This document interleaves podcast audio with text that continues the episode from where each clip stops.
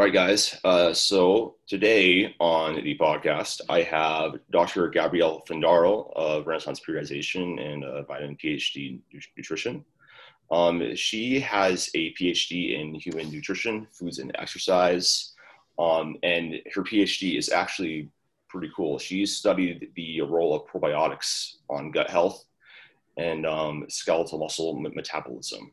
And so we're going to mainly um, dis- discuss a little bit more about her um, gut health research, since that's rather in, uh, you know, that's something that's a hot topic right right now. A lot of people are seeing, oh, I can make a lot of money for, from from this since it's new, and not many people know that much about it. Now, fortunately, Dr. Fundaro is one of, of the few uh, leading experts in the, the field who does understand and actually knows what she, what she's talking about and she's she's not just a holistic nutritionist.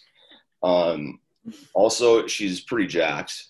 You know, she was. yeah, I think that's that's low key a prerequisite to work for uh for Renaissance periodization is you have large shoulders and traps, and she feels and she uh, she fits that, that category, and she's um competed in bodybuilding um and she's had some, some power and strength sport experience too.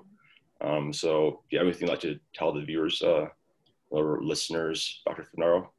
Oh man, just um, happy to be here, and I always appreciate you know opportunities to to chat about this stuff. And um, yeah, this is like one of the few times I just like literally just finished training. Like most of the time, I'm like very, um, I, I guess like covered up. but yeah, now the internet gets to see that I have like giant traps. I guess. yeah, I mean, well, from from from your stage shots, they they they shouldn't be able to tell, but anyways, she does the lifting thing, she does the brain thing, and that's what we're all about here at Adam Peeler Fitness. So, um, first off, just to begin this, a little bit of a background uh, on Dr.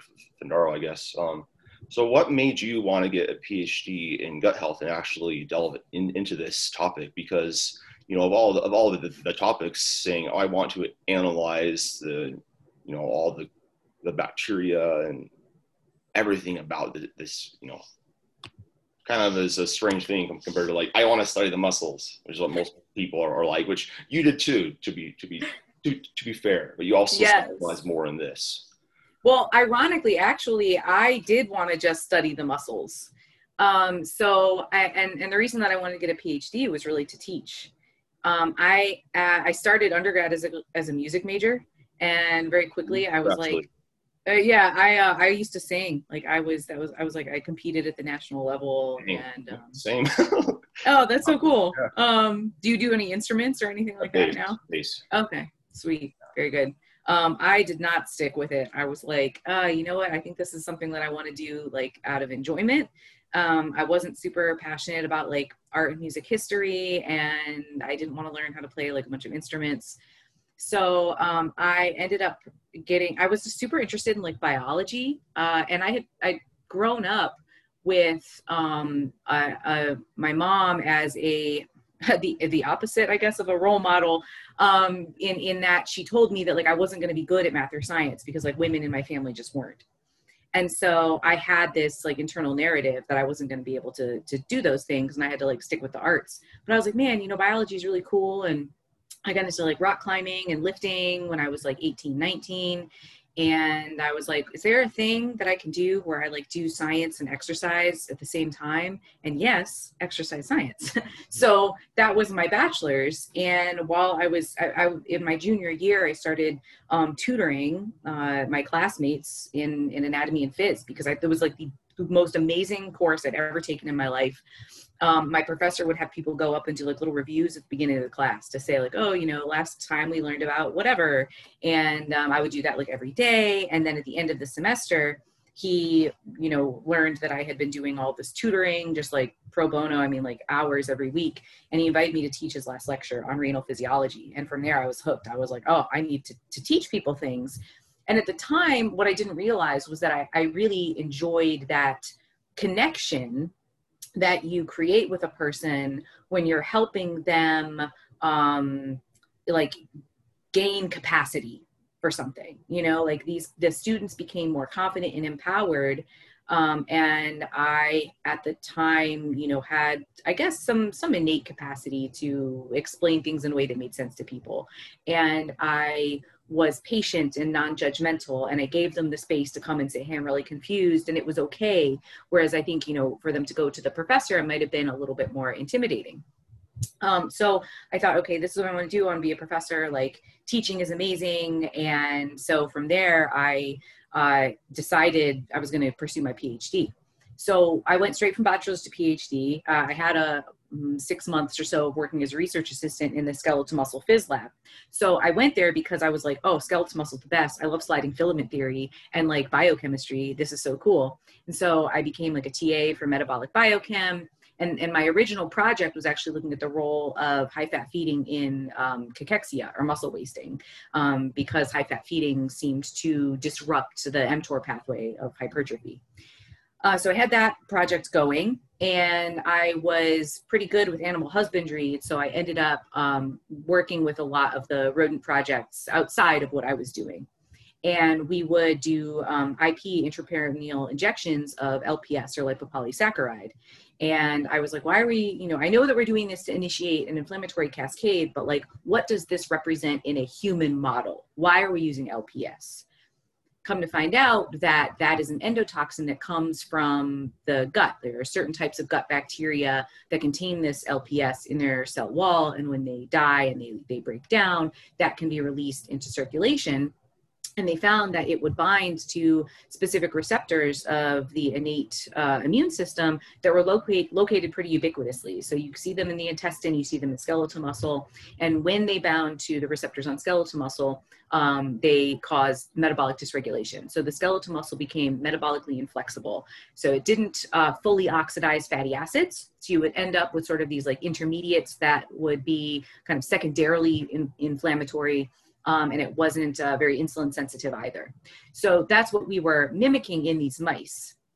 And I thought, well, why are we, you know, why aren't we looking at the the the the source? Why aren't we looking at the gut and seeing like maybe we can prevent the leakage of LPS or see like why is it that we find that um, individuals with obesity, you know, sometimes have more of this LPS and have more of these uh, receptors and uh, so my and my my PI was kind of like, oh, we don't do that. Like we study skeletal muscle, you know, not the intestines. And I was like, but I'm super curious. And um, some months later, we ended up getting uh, funding from a probiotics company to study the effects of probiotic supplementation during high fat feeding. So you know, it's a uh, research institution. This is at Virginia Tech, and like you know, you, when you have funding opportunities, you go ahead and, and explore it wasn't really like our primary area, you know, looking into the gut, but um, it was close enough. So we were able to, to make it applicable to skeletal muscle. So this was my side project. I had, you know, a gajillion mice that I had to go in and tube feed every day. We had to do an oral gavage of probiotics every day. Huge pain in the ass. Yeah. Um, and then um, my my main project, looking at high fat feeding uh, and and hypertrophy, that went off without a hitch. It was like six months of just like perfect, like didn't lose a mouse. Um, you know, the sac went the the sac and collect all the tissues went perfectly. And I was like, okay, we have to be really careful with how we're uh, storing these samples because um, the RNAlater that we use to, to like preserve the RNA in those tissues just like takes takes Sharpie right off yeah. And I'm foreshadowing here because that's exactly what happened. Oh, that they, you know, they put them in the freezer. They weren't um, frozen yet. The RNAlater came off. We lost the entire, almost the entire cohort of of skeletal muscle. And you like, there's not a lot you can do, you know, when you're trying to like quantify, um, you know, gene expression. So we were know. like, yeah. So it was like, well, shit. Now what? And my PI is like, well, you've got the side project. Let's just make that your main project. So it was completely by accident that I ended up studying anything to do with the gut. Like that was not my plan. But we did that. We did. We ran multiple cohorts of these mice. I assisted with the subsequent um, human study. I collaborated with some other labs too that were looking at like specific polyphenols and and you know markers of inflammation and intestinal permeability. And um, didn't really I, I, didn't plan to do anything with it. It was a means to an end. Like i wanted to finish my my doctorate and go on to teach. Um, but three years into my doctorate my, virginia tech started a uh, fellowship to prepare future professors. So it was it was uh, the scholarship of teaching and learning. So we were learning, you know, how to effectively help students learn. Like how do we enhance motivation? Like all the theories of learning and behavior change, and you know, how do we, um, you know, help our students uh, gain and apply knowledge. And um, so I stayed on to to do that. So it was five years total.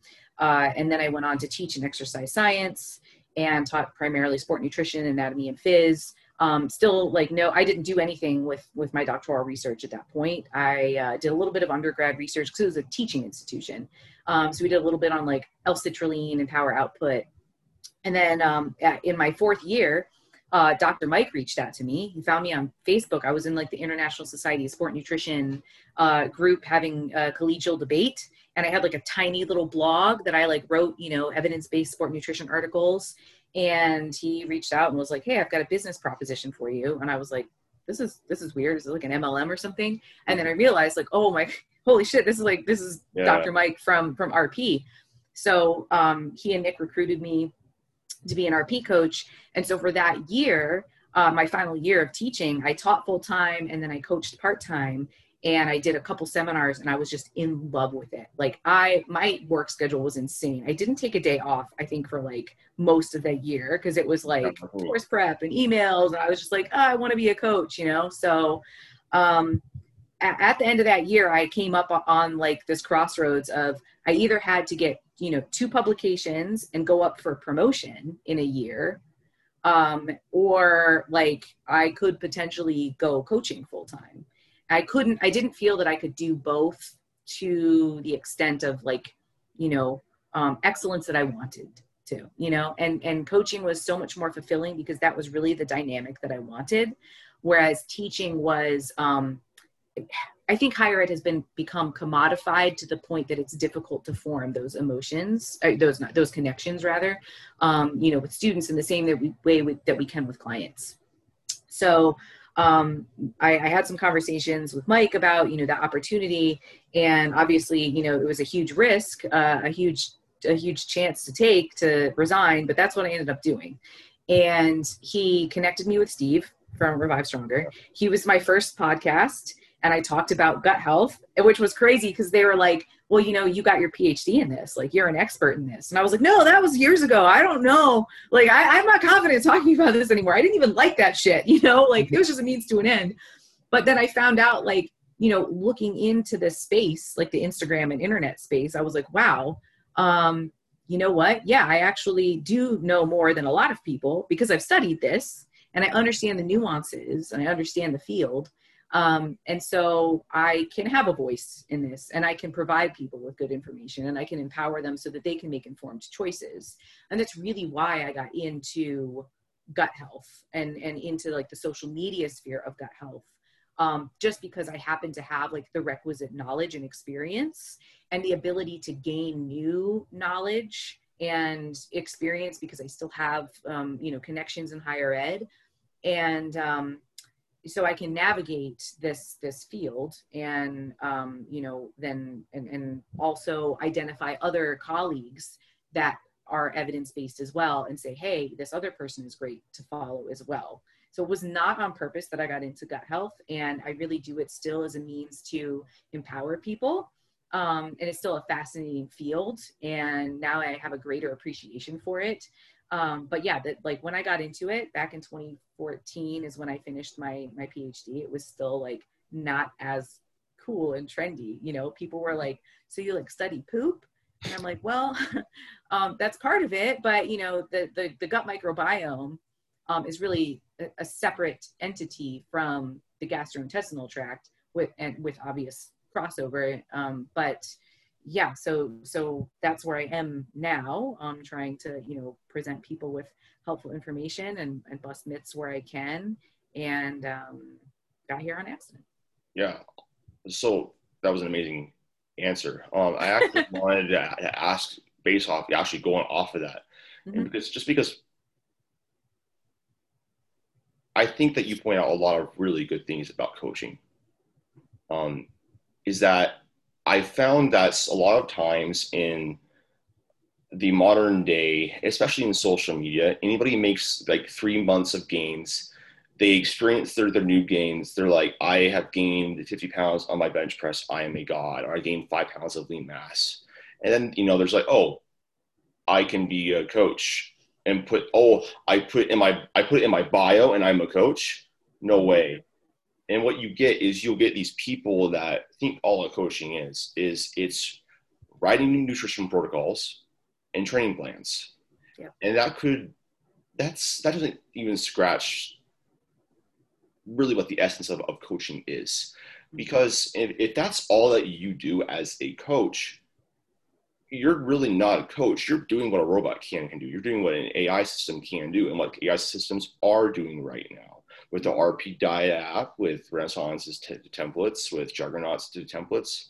Um, so I wanted to ask you then, because you you point out the role of a coach as a mentor, as a teacher, and something that you've been doing recently is talking about this concept of client-centered slash comprehensive coaching, mm-hmm. um, where it's different from the traditional co- coaching model, um, and I think that it's perfect for this, especially for the whole fitness journey and, and whatnot. And it, it, I think that this is something that many people don't exactly understand.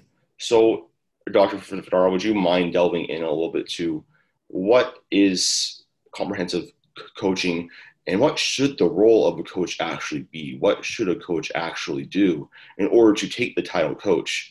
Because I think that's a very, very misunderstood title mm-hmm. in the space.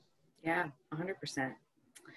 You know, I hesitate to I hesitate to even use the word should um, because this space has a, has so much sort of like blame and shame and judgment and finger pointing and um, and I, I think you know even like Shannon and I might you know I, I know I know that we turn people off when we say like this is what we think works really well this seems to be like based on the evidence it looks like these things make a coach or a practitioner effective in helping clients make change and then sustain those changes long term. Um, because it comes across like this is what a coach should do. And if you're doing something else, it's wrong.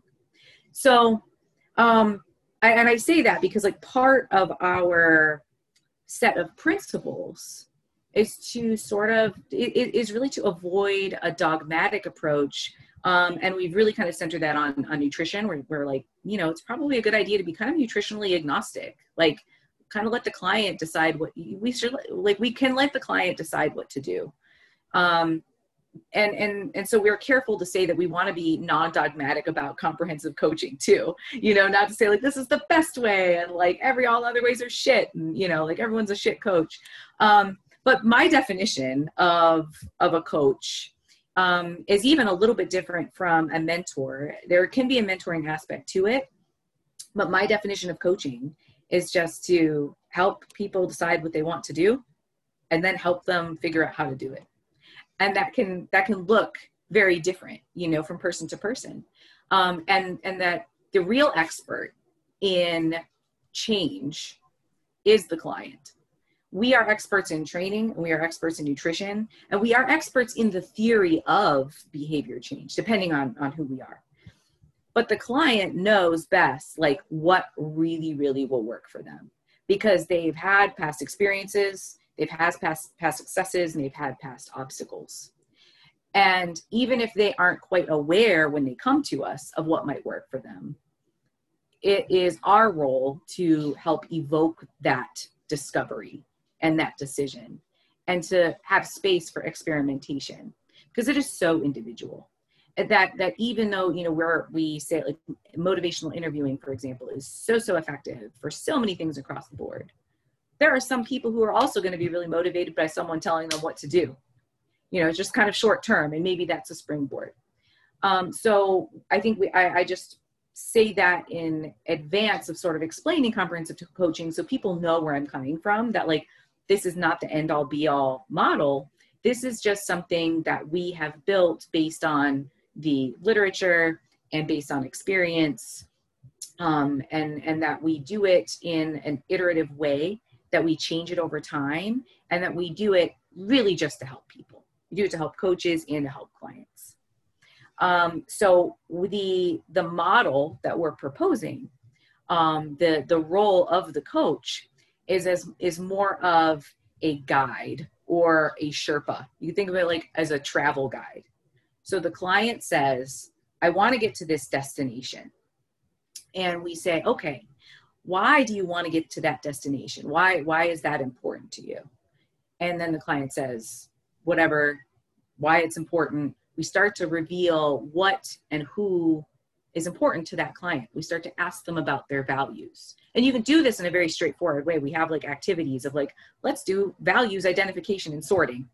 How are you living in alignment with these values and how not? Or we might just have just a regular conversation and and employ active listening and, and really you know um, get to the bottom of what's important to them. So why do they want to get to that destination? And then we supplement their experiences and their expertise with our own expertise. They tell us what they have done in the past and what has seemed to work for them or not. And from there we can say okay well let's look at this map together. I can describe to you the different routes we might take to get to your destination.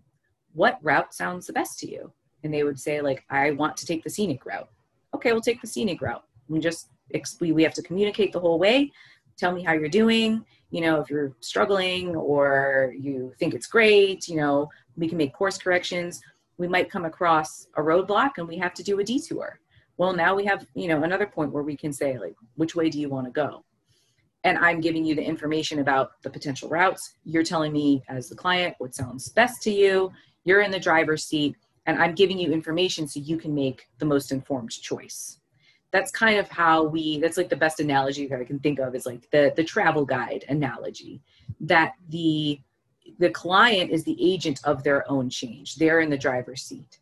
We just have to give them um, support, uh, a safe space to talk about things without judgment, um, mutual trust and understanding, and elicited information.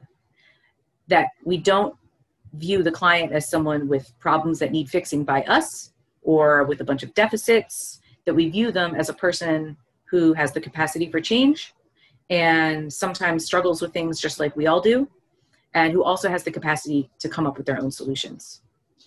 And if you practice this, um, you can get to a place where you know you really don't you don't have to like provide them with solutions.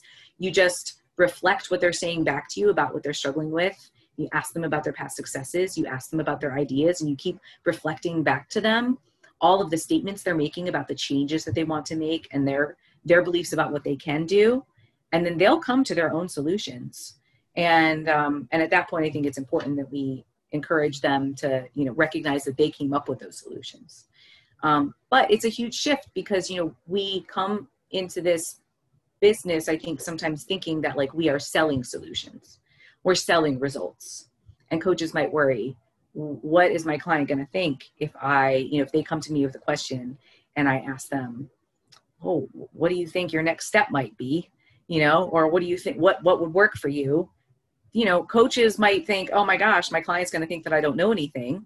And clients may also come to the coach and think, like, well, this is sort of weird. Why are they asking me questions? So it's really about, you know, starting with the expectation, uh, starting shared expectations and communication about like how you see your role.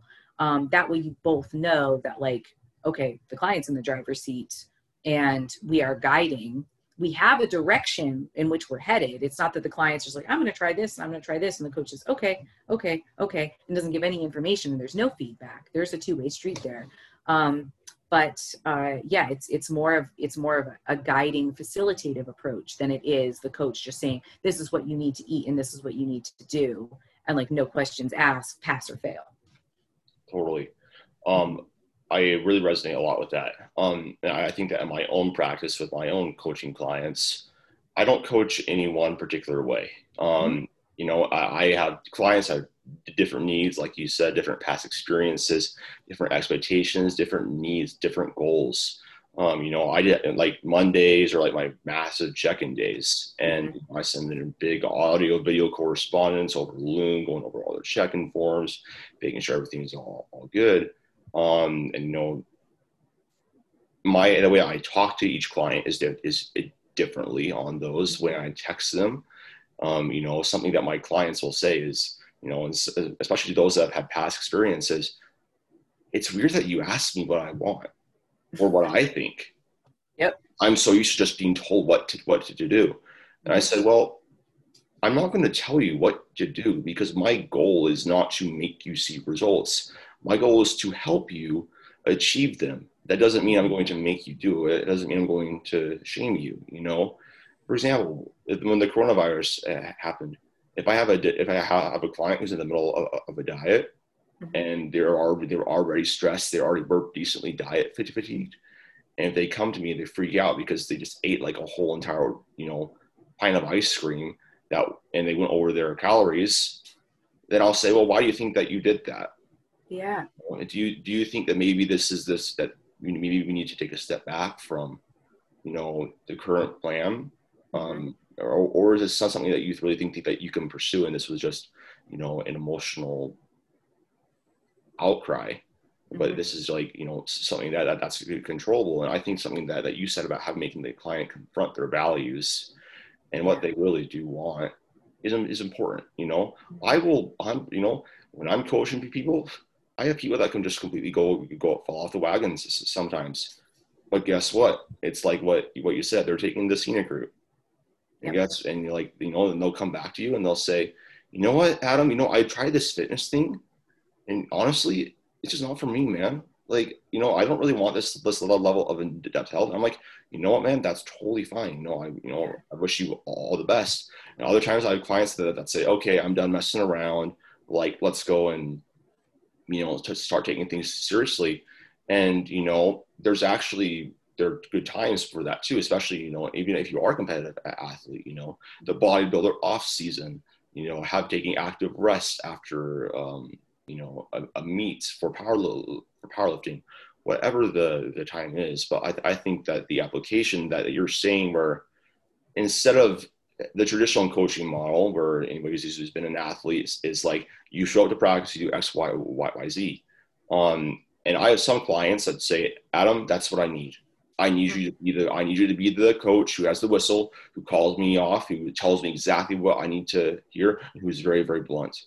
Mm-hmm. I have other clients who I need to be, you know, a lot more patient, understanding, and you know, talk to them in a, a different way, and that's how they how they see see change. Um, but I, I really, yeah, I, I couldn't agree any, any more with, with, with, that model, and I, I think that with what what you said, you know, the reason why I, I am sharing my experience because I think it's important for, for coaches also to share their their experiences. Oh, yeah. Um, I know that Eric Helms, for example, has said that he might be more evidence based and be known for his evidence based practice. Mm-hmm. He takes a much more holistic, quote unquote, role of as a coach, and that's what yeah. I do too. I think that you know, having that marriage between knowing what's optimal on paper and then also understanding that you're dealing with a human being that has emotions that has you know yeah. you're not in a fixed closed system so mm-hmm.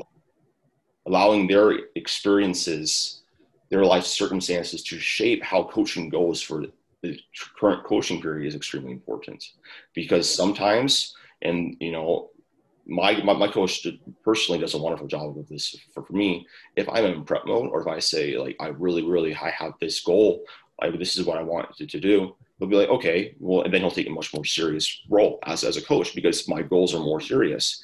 And i'm yeah. like eh, i kind of just want to do whatever the heck i want. And, and the gym's like that's fine. Mm-hmm. You, this is this is your experience. Yeah.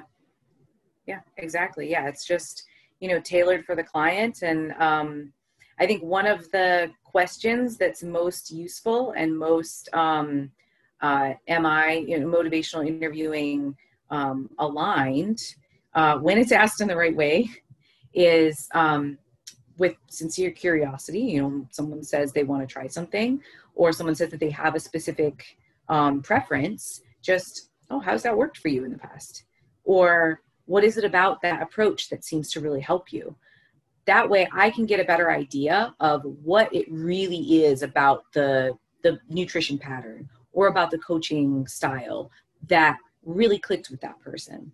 And it's also very useful because then the client will be able to talk about the things that worked for them and or they might identify some things that didn't work for them. So it can either really improve their self-efficacy, their situational self-confidence, you know, they'll feel like, "Oh yeah, I'm remembering all of the reasons why this worked so well for me."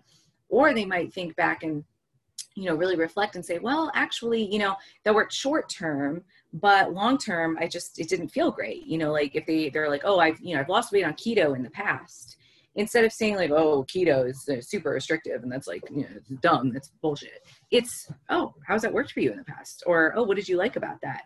And then they're like oh well you know it was easy um, and then like oh okay so is you know what what about that would you want to do now? And they're like well actually none of it because it felt really restrictive. It was just easy at the time and i lost a lot of weight but i gained it all back. Um, and and that way you know we can really determine like how we can best help the client. And we give them the space to have that individualized approach. And like we don't have to come up with the individualized approach. You know we're not like oh like what what is the perfect design for this client? It's okay you know what works for you. And then if we want to give them some information we can still do that. It's just that we have to do it in a specific well i think you know it's most effective if we do it in a specific way which is can i give you some information about whatever it is you want to try? And they're say most of the time they say yes. If they say no we're like okay. But if they say yes then you give them the information and then like what do you think about that information? And they're like wow that's really helpful um, you know in, in terms of like for for example expectations about weight loss I recently had a conversation where the, the client was feeling frustrated that um, you know they weren't seeing like three pounds of weight loss a week, and I can validate that experience of frustration and empathize. Like frustration sucks. That's really discouraging, you know. And oh wow, you must you must really just feel frustrated and disappointed when you see that. She's like, yeah. And then I then I can offer information. Can I tell you some information about um, safe rates of weight loss? Yeah, oh, okay. Well, usually actually we might aim for something like a half to one pound per week. Um, so it is, it's less than the three pounds per week. Um, but uh, it's one that seems to be more sustainable and, you know, doesn't come with health risks. Um, what do you think about that?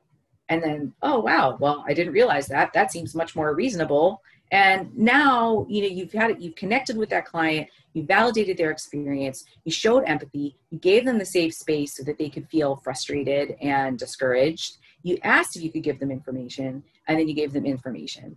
And so that's what we can do when a person wants to experiment and branch out and like follow whatever plan they want to follow validate they have the freedom and the autonomy to do that give them the information with permission and then let them go do that. Totally.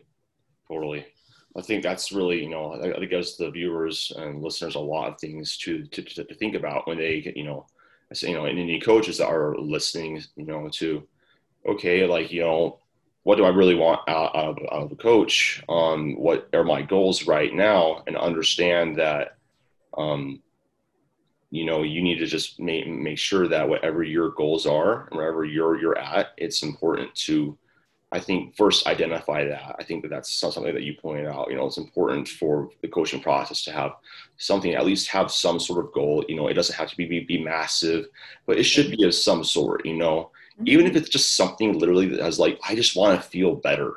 Yeah. Like, and then have them identify what that better is because like, I, like at least have them identify something because yeah. if, if not, and then it's just like, well, we don't really have anything to really go for. Mm-hmm. And in order for coaching and for progress to really happen with any area in life, but especially with fitness, because it requires so much effort and time and discipline to create, yeah. you know, to create behavioral change because that's essentially what you're doing. Um, having some sort of guide. It can be a very, very detailed map. It can be Google Maps. It could literally be, um, here's me, here's Australia. I know it's somewhere over here. like yeah. something like that. So now I wanted to recircle back to um, your research in gut health. And, mm-hmm. um, you know, first just kind of to define this, nebul- this nebulous term that people throw around, gut health. So, Dr. Fundaro, what is gut health? Why should the viewers be concerned about it? Um, and is there anything that they can do to improve gut health? Yeah. That's a um, very, very, very broad. So just kind of saying, tell me what I don't know. yes, yeah. Um, yeah, gut health is really a nebulous term, and I mean, it was that. That's really was the one of the um, main. It was like the impetus of me, you know, talking about it um, because I saw that people were sort of being uh, uh, led astray and and sort of manipulated.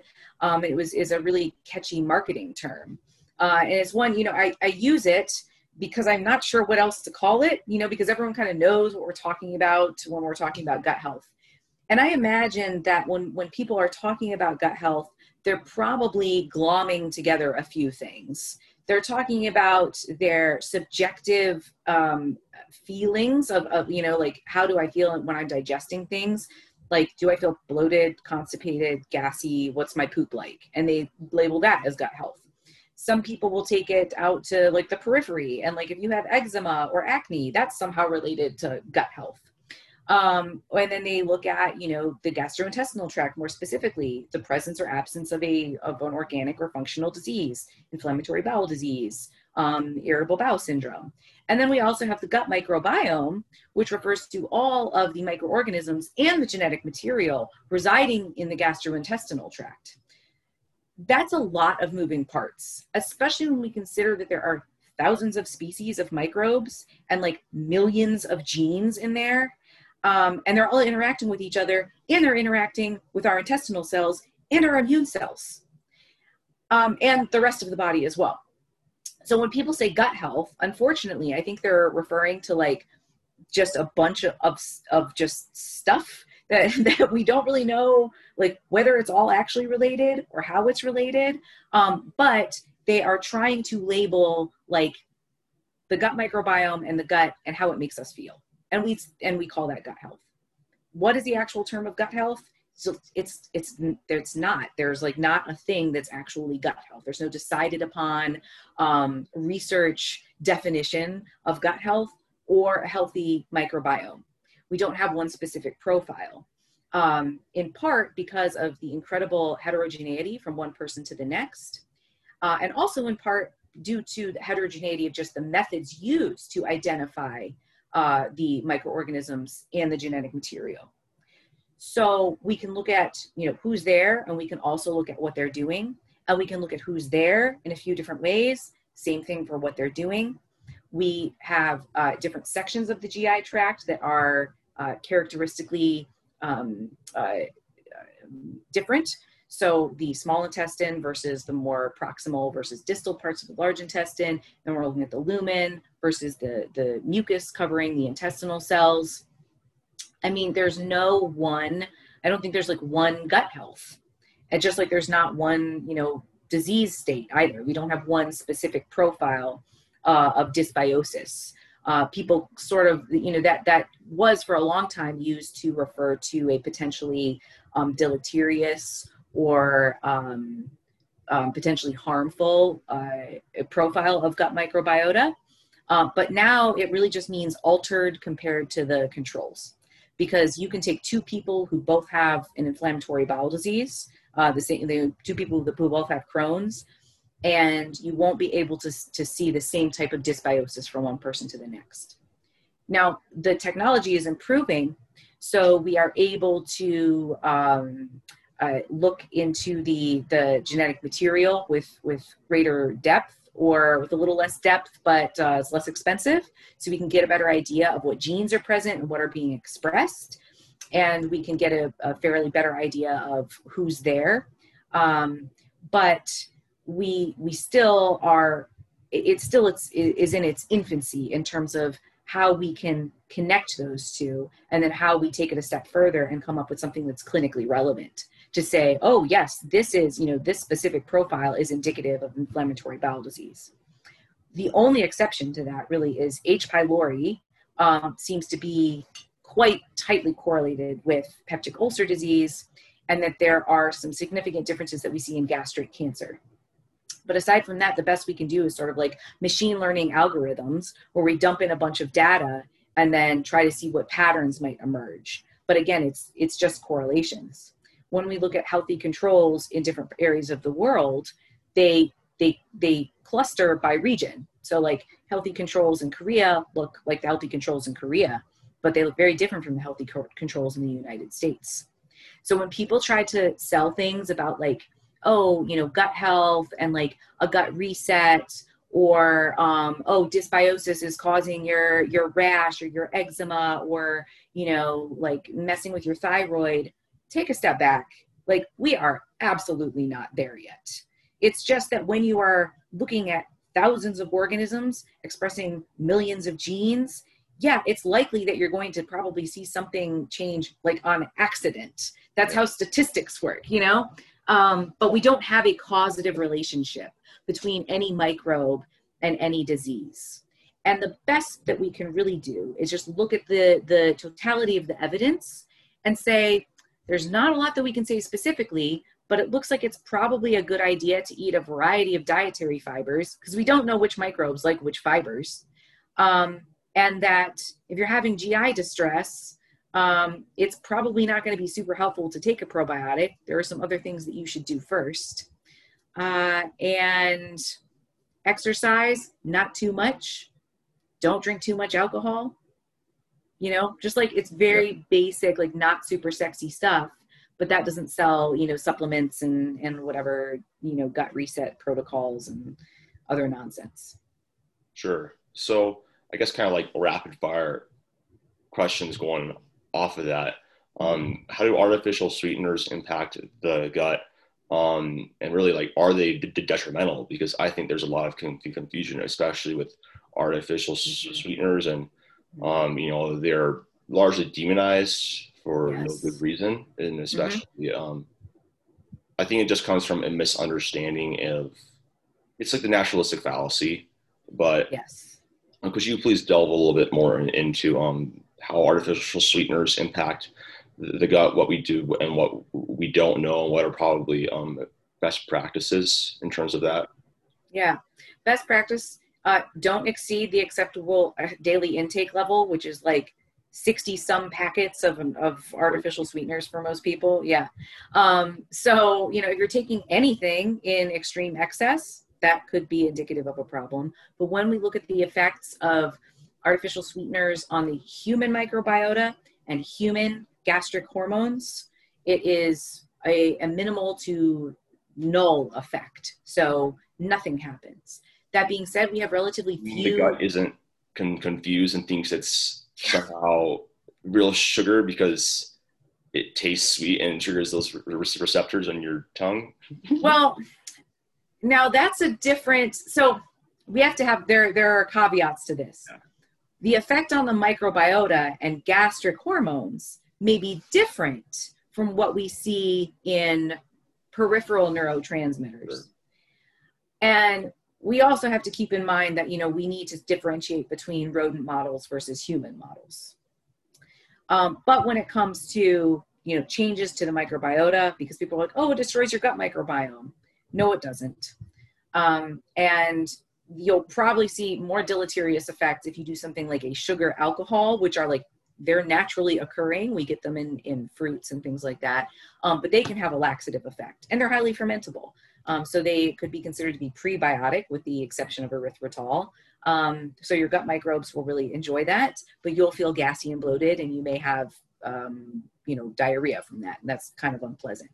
Uh, so, but yeah, and, and the one that's been more um, studied most often um, would be aspartame and no effects. They have not seen any effects in any studies. Looking at saccharin um, and sucralose, there are some human responders that do see some changes to the gut microbiota. That being said, there are a lot of things that change the gut microbiota. Like if you go on a gluten free diet, if you eat keto, again, we don't know what the clinical outcomes would be. So, um, you know, take that for what it's worth. I personally just decided to go ahead and use aspartame because it's like inexpensive and apparently quite benign. And um, that's just that's just my take. Yeah, and I think that a lot of people will gravitate more towards um, stevia. My understanding of, of stevia is that it's actually um, you can't you can't have as much of it actually. Mm-hmm. Um, Yeah. Like aspartame as a lower Yeah. ADI. Mhm. So, um, and it does actually seem to interact with the the microbiota um, and i think it tastes bad yeah. so why i don't use it but if someone likes stevia i mean you know i'm not gonna um, uh, you know stigmatize any artificial sweetener um, you know I, I think anything uh, below the acceptable daily intake range is really going to be benign if people feel better taking like using monk fruit or maple syrup or something um, you know that's fine. Just realize at the end of the day i mean it, if we're talking about weight management obviously there's more to it than that. It's about energy balance. If we're talking about health you know do we care about the level of refined sh- sugars? Um, then that might tailor someone's decision. Um, but you know artificial sweeteners are not inherently dangerous just because they're a chemical. All food is chemicals. All right, great. Um, I guess next, um, what are the effects of exercise on the gut microbiome? Um, and is there essentially, because for, I guess, and this is a kind of a selfish question, because I've noticed that when I get overreached, I do experience some symptoms of, you know, I, I can't, I just feel more, more constipated. I, I'm not as, Mhm. as regular. Yeah, yeah. Well, most of the data that we have is looking at endurance athletes. Uh, or so we've got we've got data on cyclists of various levels, so like recreational, elite cyclists, rugby players, um, cross country runners, um, race walkers. Trying to think of what other um, runners, marathon like elite marathon runners. So the vast majority of data uh, is looking at endurance athletes. Um, I think there there's maybe one study that I can think of that's looked at resistance training, and I'm actually now collaborating with um, a researcher out of Lipscomb University in Tennessee.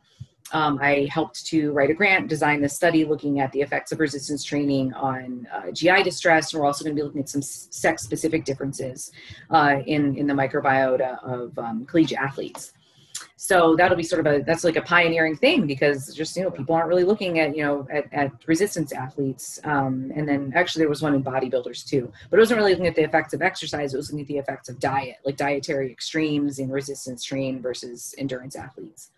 So the effects of exercise um, in, in terms of like direct effects on the GI tract, if we're looking at intense endurance exercise above about 80, 85% VO2 max, especially if we're looking, you know, in, in uh, like uh, high temperatures um, or in, you know, concurrent with uh, improper race fueling, the mechanical stress and then the ischemia, the lack of oxygen, and the changes in pH that occur um, due to blood being shunted away from the gastrointestinal tract those come together to induce exercise induced gastrointestinal syndrome. So most people will have experienced what is acutely called runner's trots, um, but it's like acute, painful, watery diarrhea that happens after you do an endurance event. Um, so that that is a very real effect. Um, it most often uh, affects female athletes. Males can be affected too, which is more common in females and individuals with um, uh, irritable bowel syndrome. It looks like it's exacerbated by, as I mentioned, the improper race fueling. So if we have too much fat or too much fiber, um, too much fructose beforehand, if we're not taking in, um, you know, the proper concentration of carbohydrate beverage, uh, then that can exacerbate those those uh, issues. Um, in terms of the effects on the microbiota, uh, it looks like the there there's a dose dependent response in terms of uh, uh, or excuse me a dose dependent relationship between cardiovascular fitness and uh, microbial diversity. So people who engage in more physical activity and or people who have greater levels of cardiovascular fitness they tend to have more diverse uh, microbiomes. And there are some characteristics of the bacteria and of the microorganisms that are present there and that they are great at fermenting. So they create a lot of butyrate. So people who are highly active tend to also have higher fecal butyrate levels and butyrate is regarded as a beneficial short chain fatty acid. Uh, and recently they found that in some elite marathoners they also had a specific group of bacteria that were good at converting lactate to um, propionate, which is another short chain fatty acid. So they were kind of like clearing lactate, which uh, does isn't as energy available, isn't as energy dense, and then like creating propionate, and so kind of like energy harvesting from something that was sort of a waste product in the gut, and and making that energy available to those marathoners. Um, so that's sort of an interesting, um, you know, new development.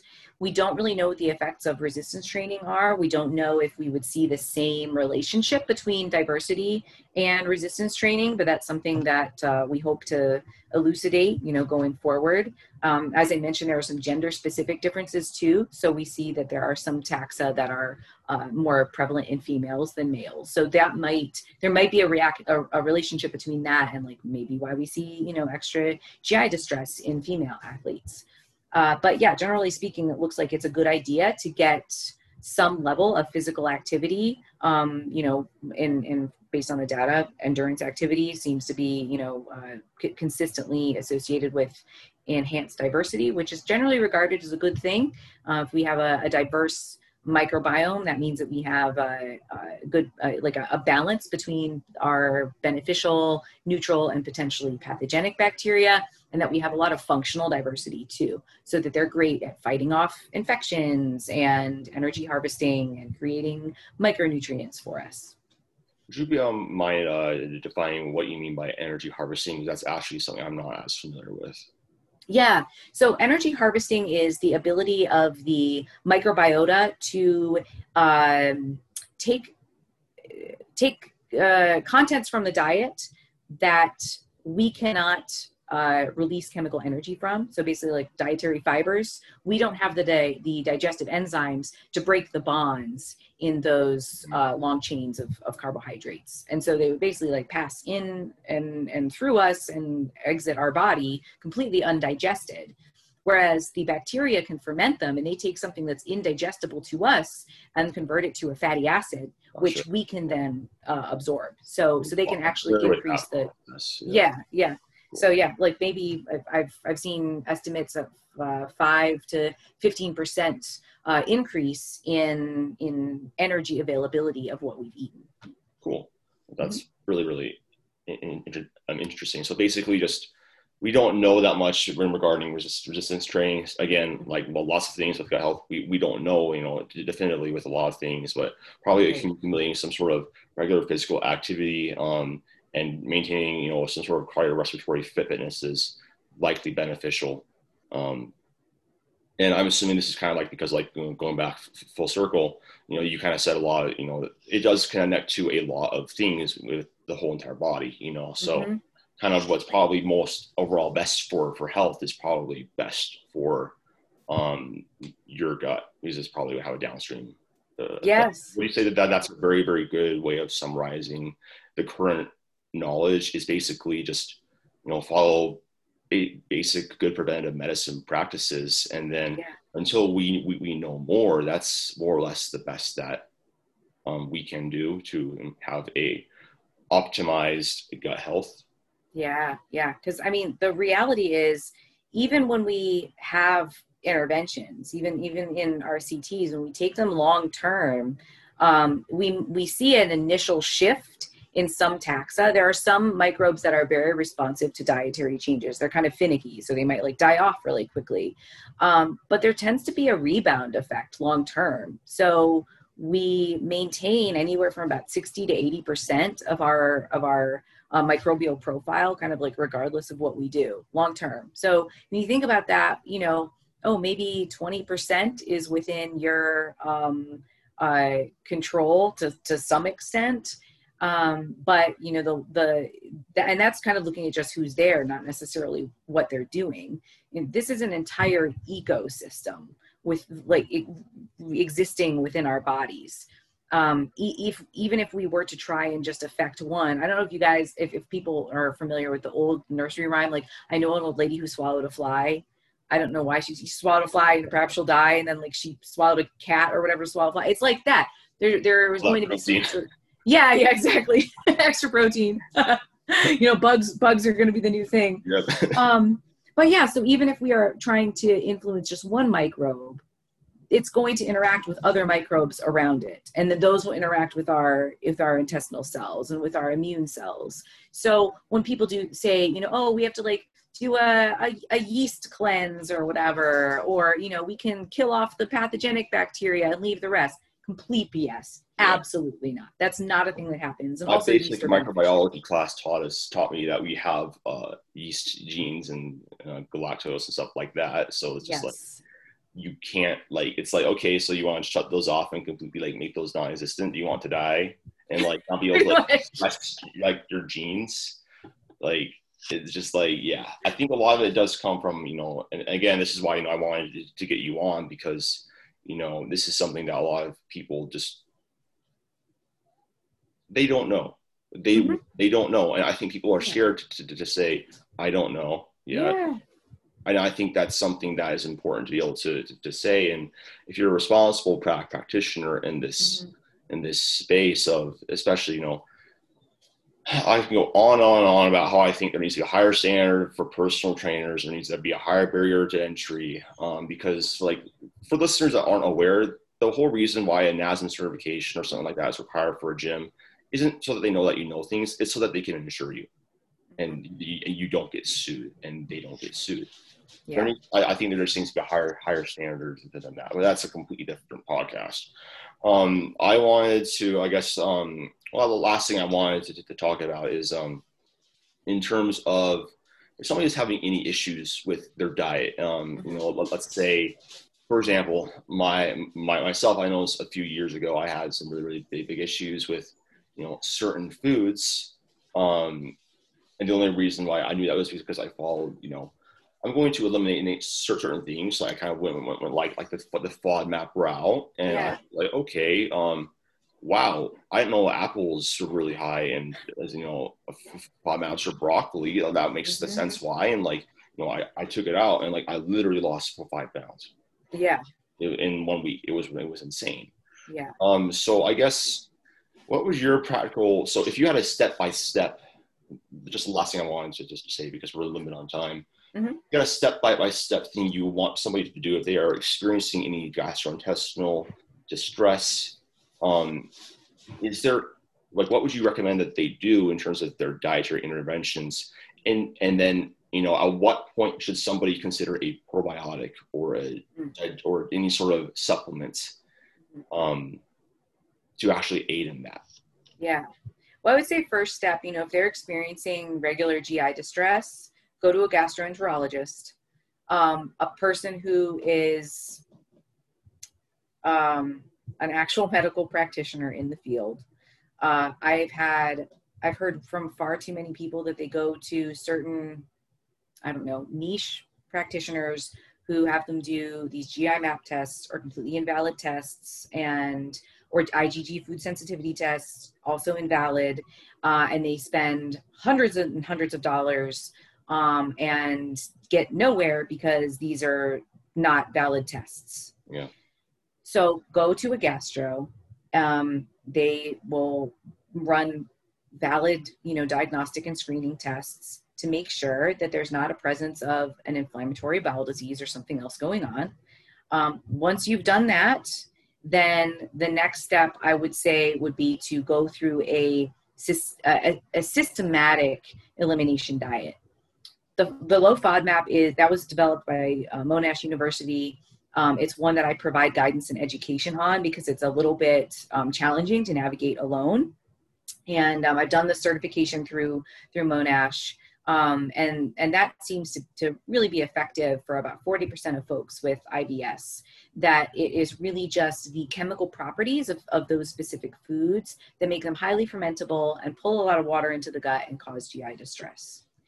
Um, aside from that, you may uh, go to uh, an allergist who could screen you for potential food allergies, although those are not diagnostic either. But it's another step that you could take that would be valid um, and and wouldn't be like a total waste of money. Uh, allergies are obviously very different from like the fake food sensitivity tests. Um, so those are those are kind of like my big three that you want to make sure that the, that you are using interventions and means that are actually validated, that have a research base, um, and that the practitioner can like actually explain how they work. Um, you know, most people who are trying to sell like IgG food sensitivity tests, they don't know like what IgG is. They don't, you know, they don't realize what they're trying to sell.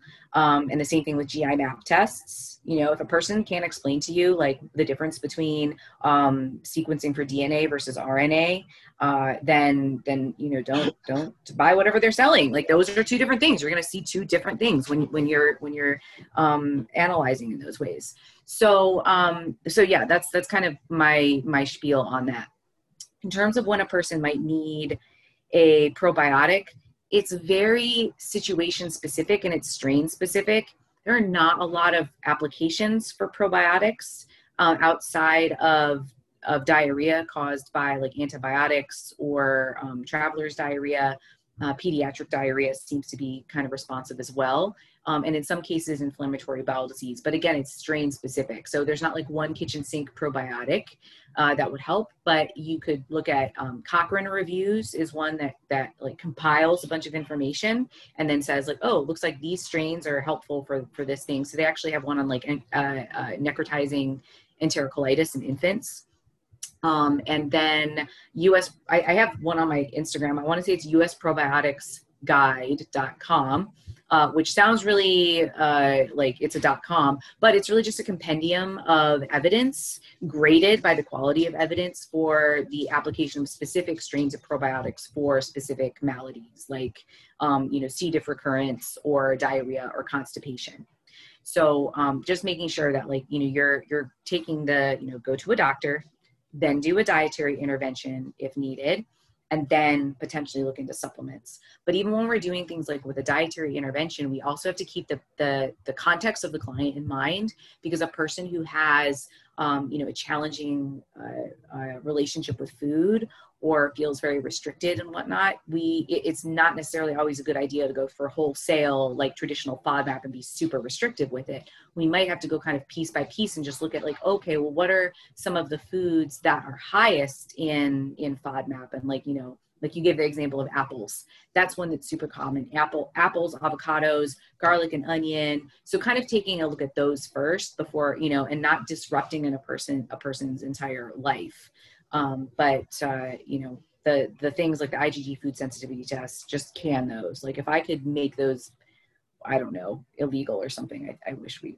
I wish we would. They're just the biggest waste of money. Such a yeah. crock. It's frustrating. Don't really test what they're supposed to test for, like what you said.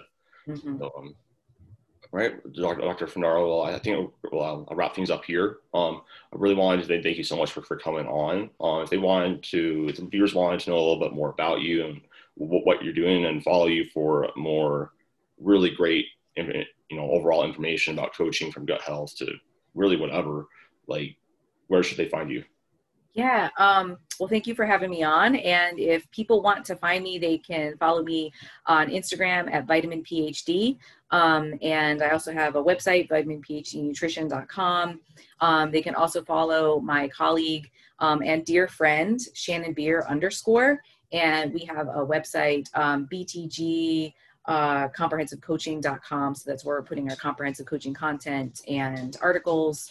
Um, we're in the midst of our webinar series right now, which is super exciting.